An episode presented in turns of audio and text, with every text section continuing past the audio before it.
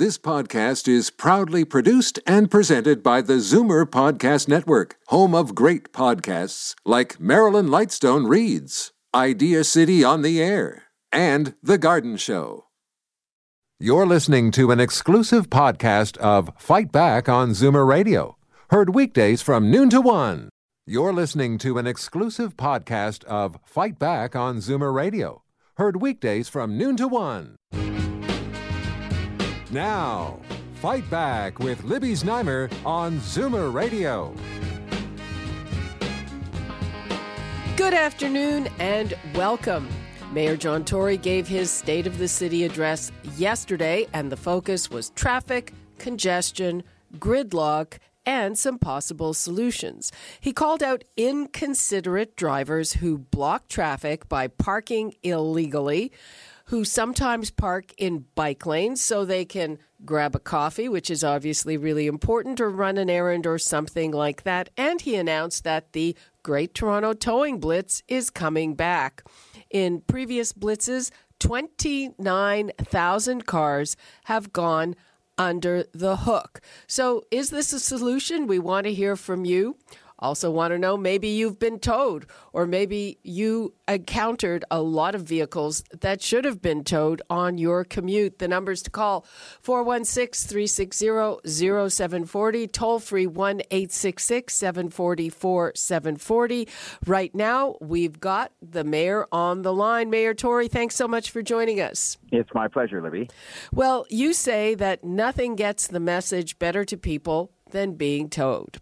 Well, it's true. It's a sad statement, but sometimes people have to go through. And look, I included myself. I was towed probably 15 or 20 years ago one time, and ever since then I've been very conscious just to look at the signs. I mean, the signs spell it all out. It says no stopping or no parking between, you know, three and six, which is rush hour, that sort of thing. They're pretty clear.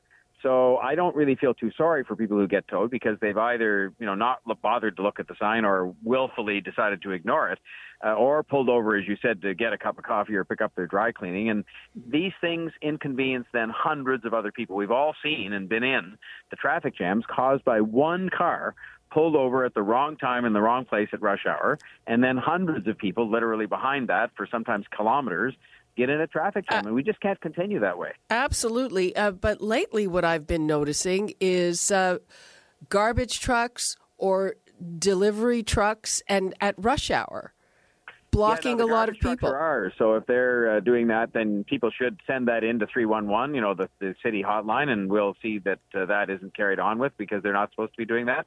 Delivery trucks aren't supposed to be either. We've made special arrangements now. A lot of people will notice the signs around the corner on the side streets where delivery trucks can park uh, and make their deliveries. Because I understand there's business to be done, but we just can't have them parking on main streets. And so when people see that, again, the only thing I would suggest they can do is call us at 311 because we're going to take the offenders, uh, you know, that are the, uh, you know, the courier companies and whatnot it's, and deal with them because we can't have them breaking the law either. It's it's not necessarily that easy to get through. You kind of have to take time to get through to 311 yes, I, I understand we're trying to do better at that, and we have reduced the waiting time significantly. But I would suggest, nonetheless, um, even if people email, you know the fact is, if they call through on one, we're not going to be able to get a car out like it's an emergency to move that truck in five minutes. But we will call the company involved. I promise, because it's something I take extremely seriously. And if it's you know Purolator or UPS or Canada Post um, we will call them and say, look, your trucks are blocking lanes. This is where it happened just in the last few days.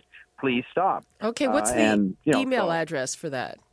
Well, I mean, the, the best yeah. email address uh, is, is the one that is mayor underscore Tory at toronto.ca.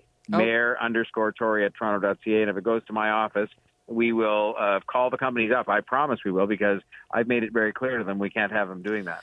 Uh, another question that I have uh, I think, yes, it works when there's a blitz, but it's a long time between one blitz to the next. So, you know, what I have encountered is that, yes, behavior changed, but it's all gone back by now. Well, I think a lot of it has, and look, that is what's called human nature. Yeah. Uh, you know, we're like that on. I mean, why are we still doing seatbelt blitzes like 40 years after they required us all to wear seatbelts? Because people, you know, why is anybody doing distracted driving anymore or sending texts? But because people just do these things. So, um, you know, we we really can't, to be honest, afford the, the police resources to have you know dozens of police officers doing these blitzes permanently every single day. Um, you know, just because the police are highly trained people who have other things to do with their time uh, that are important. But uh, this is important too. But you know, solving big crimes and so on is very important, and, and yeah. community safe. So, um, you know, the blitzes just remind people, and hopefully, what you do is every time you do a blitz, you you know change the behavior permanently of at least a few people, and you chip away at it. And that's all I can say we can do. And we're we're going to use technology more for this too. So, for example, I've asked, and I know some of your listeners won't like this, but I've asked for photo radar to be brought back. We'd be authorized to bring it back. We have to go and beg the province to do that, and they seem to be seem to be going along with it in school safety zones. So that means you don't have to have police cars and police officers with radar guns in those uh, neighborhoods because you'll have a, a photo radar machine doing that. And these are the kinds of things we can use technology to help us with, so that. Uh, but but you know, blitzes of these kinds and enforcement are necessary. Uh, now, I see you have 35 additional traffic cameras. What's kind of interesting, uh, you've talked about a partnership with Waze, which is uh, a fabulous app for traffic, but one of the things they do is warn people how to avoid these things. Yeah, but well, what they do that's really important is they Waze is an app that you can put on your phone. So any of the listeners that have a cell phone, a smartphone, can put the Waze application on, and then all you have to do is type in the address where you're going, and and the, the the phone knows your location and it gives you the best route to go that avoids traffic jams. And I use it every single day to help get around the city, and I can assure you, it always takes you around the traffic and gets you where you're going the fastest way possible. What we're now going to be doing with Waze, and by the way, Waze in Toronto would have like tens and tens of thousands of users. And we will now have an arrangement with them, a partnership, where their users who put in information about accidents and about construction sites and about uh, flooding and whatever's going on will will share that with us so it helps us to manage the traffic better. And we in turn will make sure all the Waze users know all of the sites where we have construction going on so that it's a two-way street sharing information. And this in turn helps Waze to give people the best route to get where they're going and avoid the traffic wherever possible. And I can tell you, it works. Well, people I, who are intimidated by it, uh, you know, shouldn't be. Look, I'm I'm no young spring chicken myself, but I, I use Waze easily, and it works really well. Yeah, no. What I'm saying, does it bug you that they they tell people how to avoid uh, traffic cameras and things like that? No, because the traffic cameras we're talking about are not ones that are meant to catch people and give them a ticket. Traffic cameras we put in around the city, we're putting in more of the enforcement ones too. But the ones I was talking about yesterday and continue to talk about are traffic cameras that simply monitor the traffic. Uh, and uh, what they then do is, is all the pictures go into a huge control center for traffic in, uh, in in eastern Toronto, and there they make decisions literally when they see an accident, they'll see it first because they see it when it happens and they can change the traffic signals, call the police and do various things to help keep traffic moving. And so those are the cameras we're talking about. The enforcement cameras um, are different. They're there for red lights and so on, and we're going to continue to deploy more of those uh, again, so people will drive safely, and so that we don't have to have police officers watching for that sort of thing when they have uh, better things to do with their time. Okay. Um, you also listed a whole bunch of measures that have already been uh, in place. Uh, I'm just how long till we see a difference? I mean, it's it's still impossible to get around the city. There's construction on every block, every day something new. So, when can we expect to see a difference here?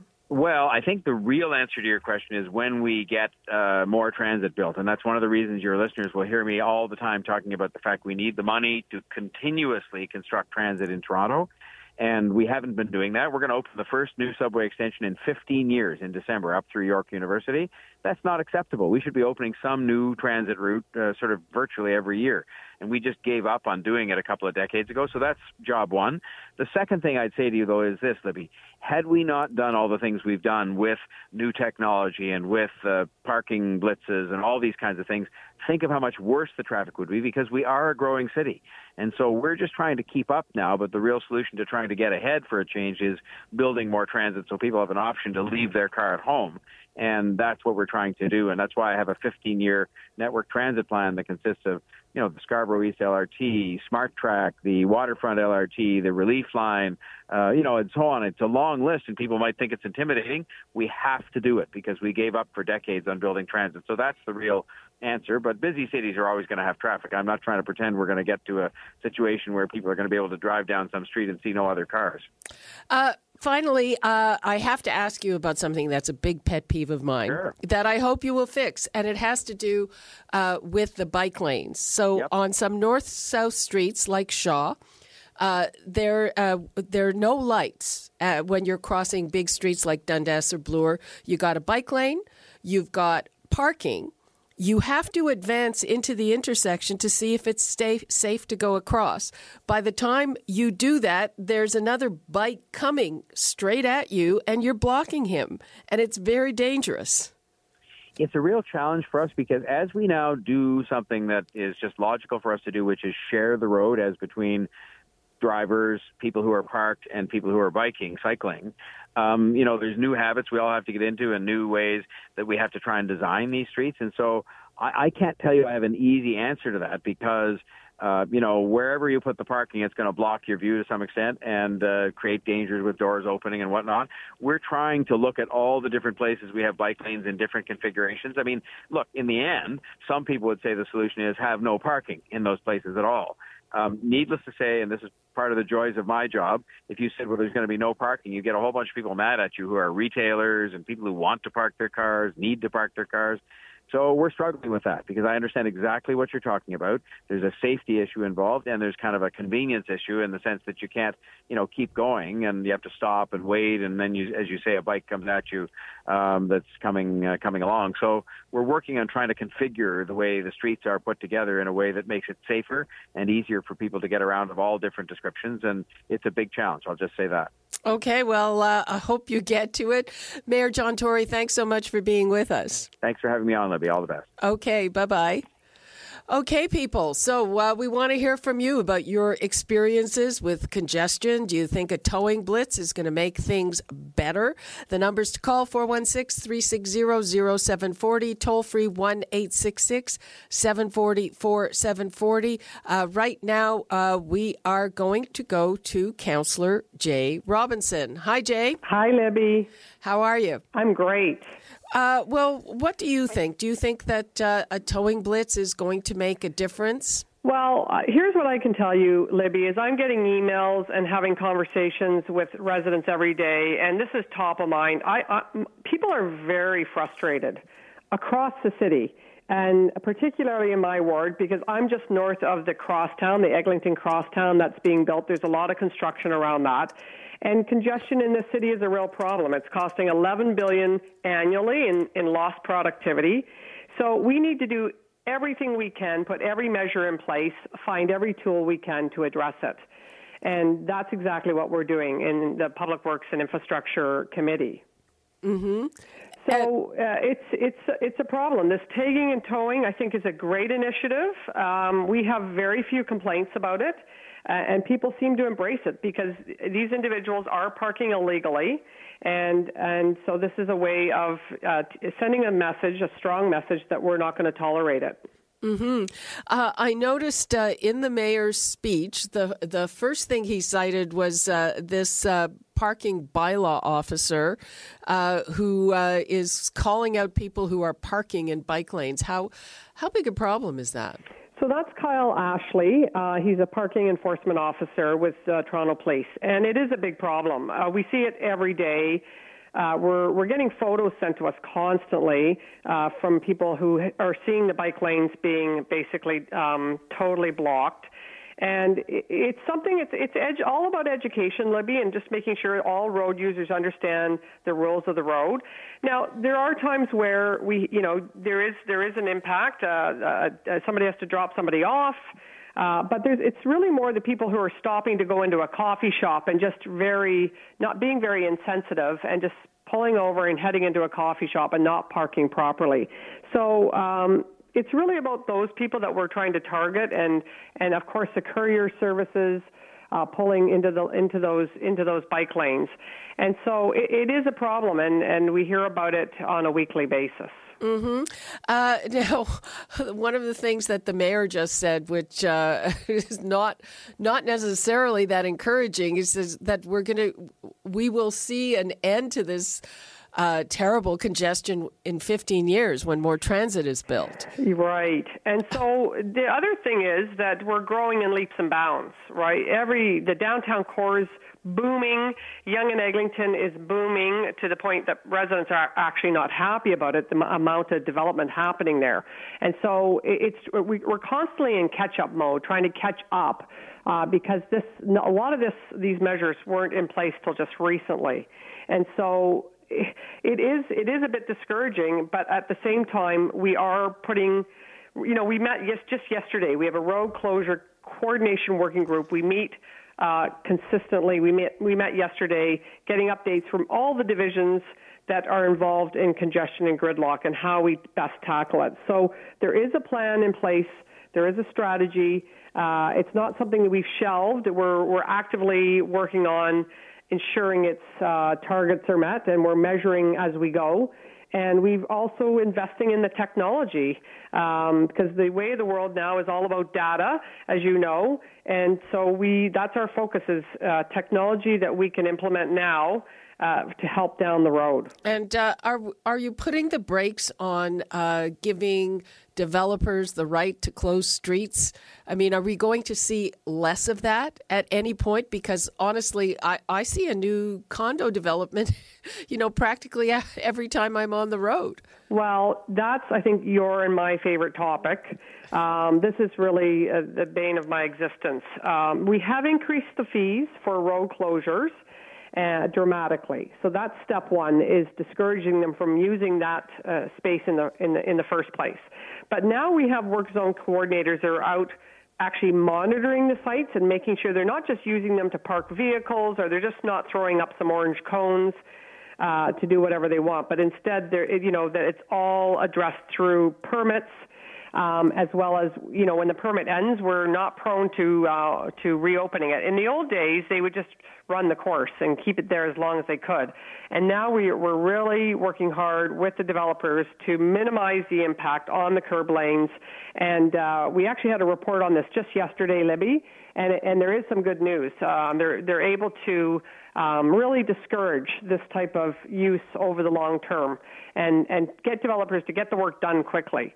So um, that's a big step forward, and, and we're going to continue to focus on that. We are at, at council when these things come up. We are holding them to see if there's any way we can modify them to have less impact on the streets of Toronto. Okay. Well, uh, we'll have to see some uh, progress on that. Councillor Jaye Robinson, thanks so much. Thank you, Libby. Okay, and uh, let's take a quick call from Bob in Etobicoke before we take a break. Hi, Bob. Hello, how are you? Fine, how are you? Not bad. I've um, like I've lived here for a long time in Toronto, and I used to uh, operate a contracting business downtown, and I worked with uh, some landowners that had office buildings. And one of the problems we have about parking is that um, if you wanted to put up a, a building, office, commercial, or whatever, you're supposed to supply so many parking spots per square foot so that you maybe for every 100 square feet of office space you had to supply a parking spot. But you were allowed to buy what they call air rights, so you could put up a building 100 floors high without any parking if you give some cash to the city. Well, to me, I don't know what that was done with that cash, but that's a lot of money. And they say, oh, it's going for subsidized housing. Well, it should have went for maybe parking garages or subsidized parking. So the city has caused the problem by allowing air rights to be bought. And like for example, I know a friend of mine who owned a building, and I did some electrical work at uh, 100 Yonge Street, and he had the, they had to buy air rights because they had no parking. But the city didn't seem to care if you give them a pile of cash. Well, now the city has has caused this problem because they've done it in the whole downtown. None of those buildings would actually have enough parking spots for the number of square foot that they have. That's the way it is. Okay, well, you know what, Bob, um, I'm, I'm going to wrap you up because okay. we have to go, but okay. um, you bring up a good point. Uh, I can't say that I know much about that, but the next time we talk to the politicians about that, we will ask them okay. about that. Thank you. Bye-bye. Thanks very much. You're listening to an exclusive podcast of Fight Back on Zoomer Radio, heard weekdays from noon to one. You're listening to an exclusive podcast of Fight Back on Zoomer Radio, heard weekdays from noon to one. You're listening to an exclusive podcast of Fight Back on Zoomer Radio, heard weekdays from noon to one.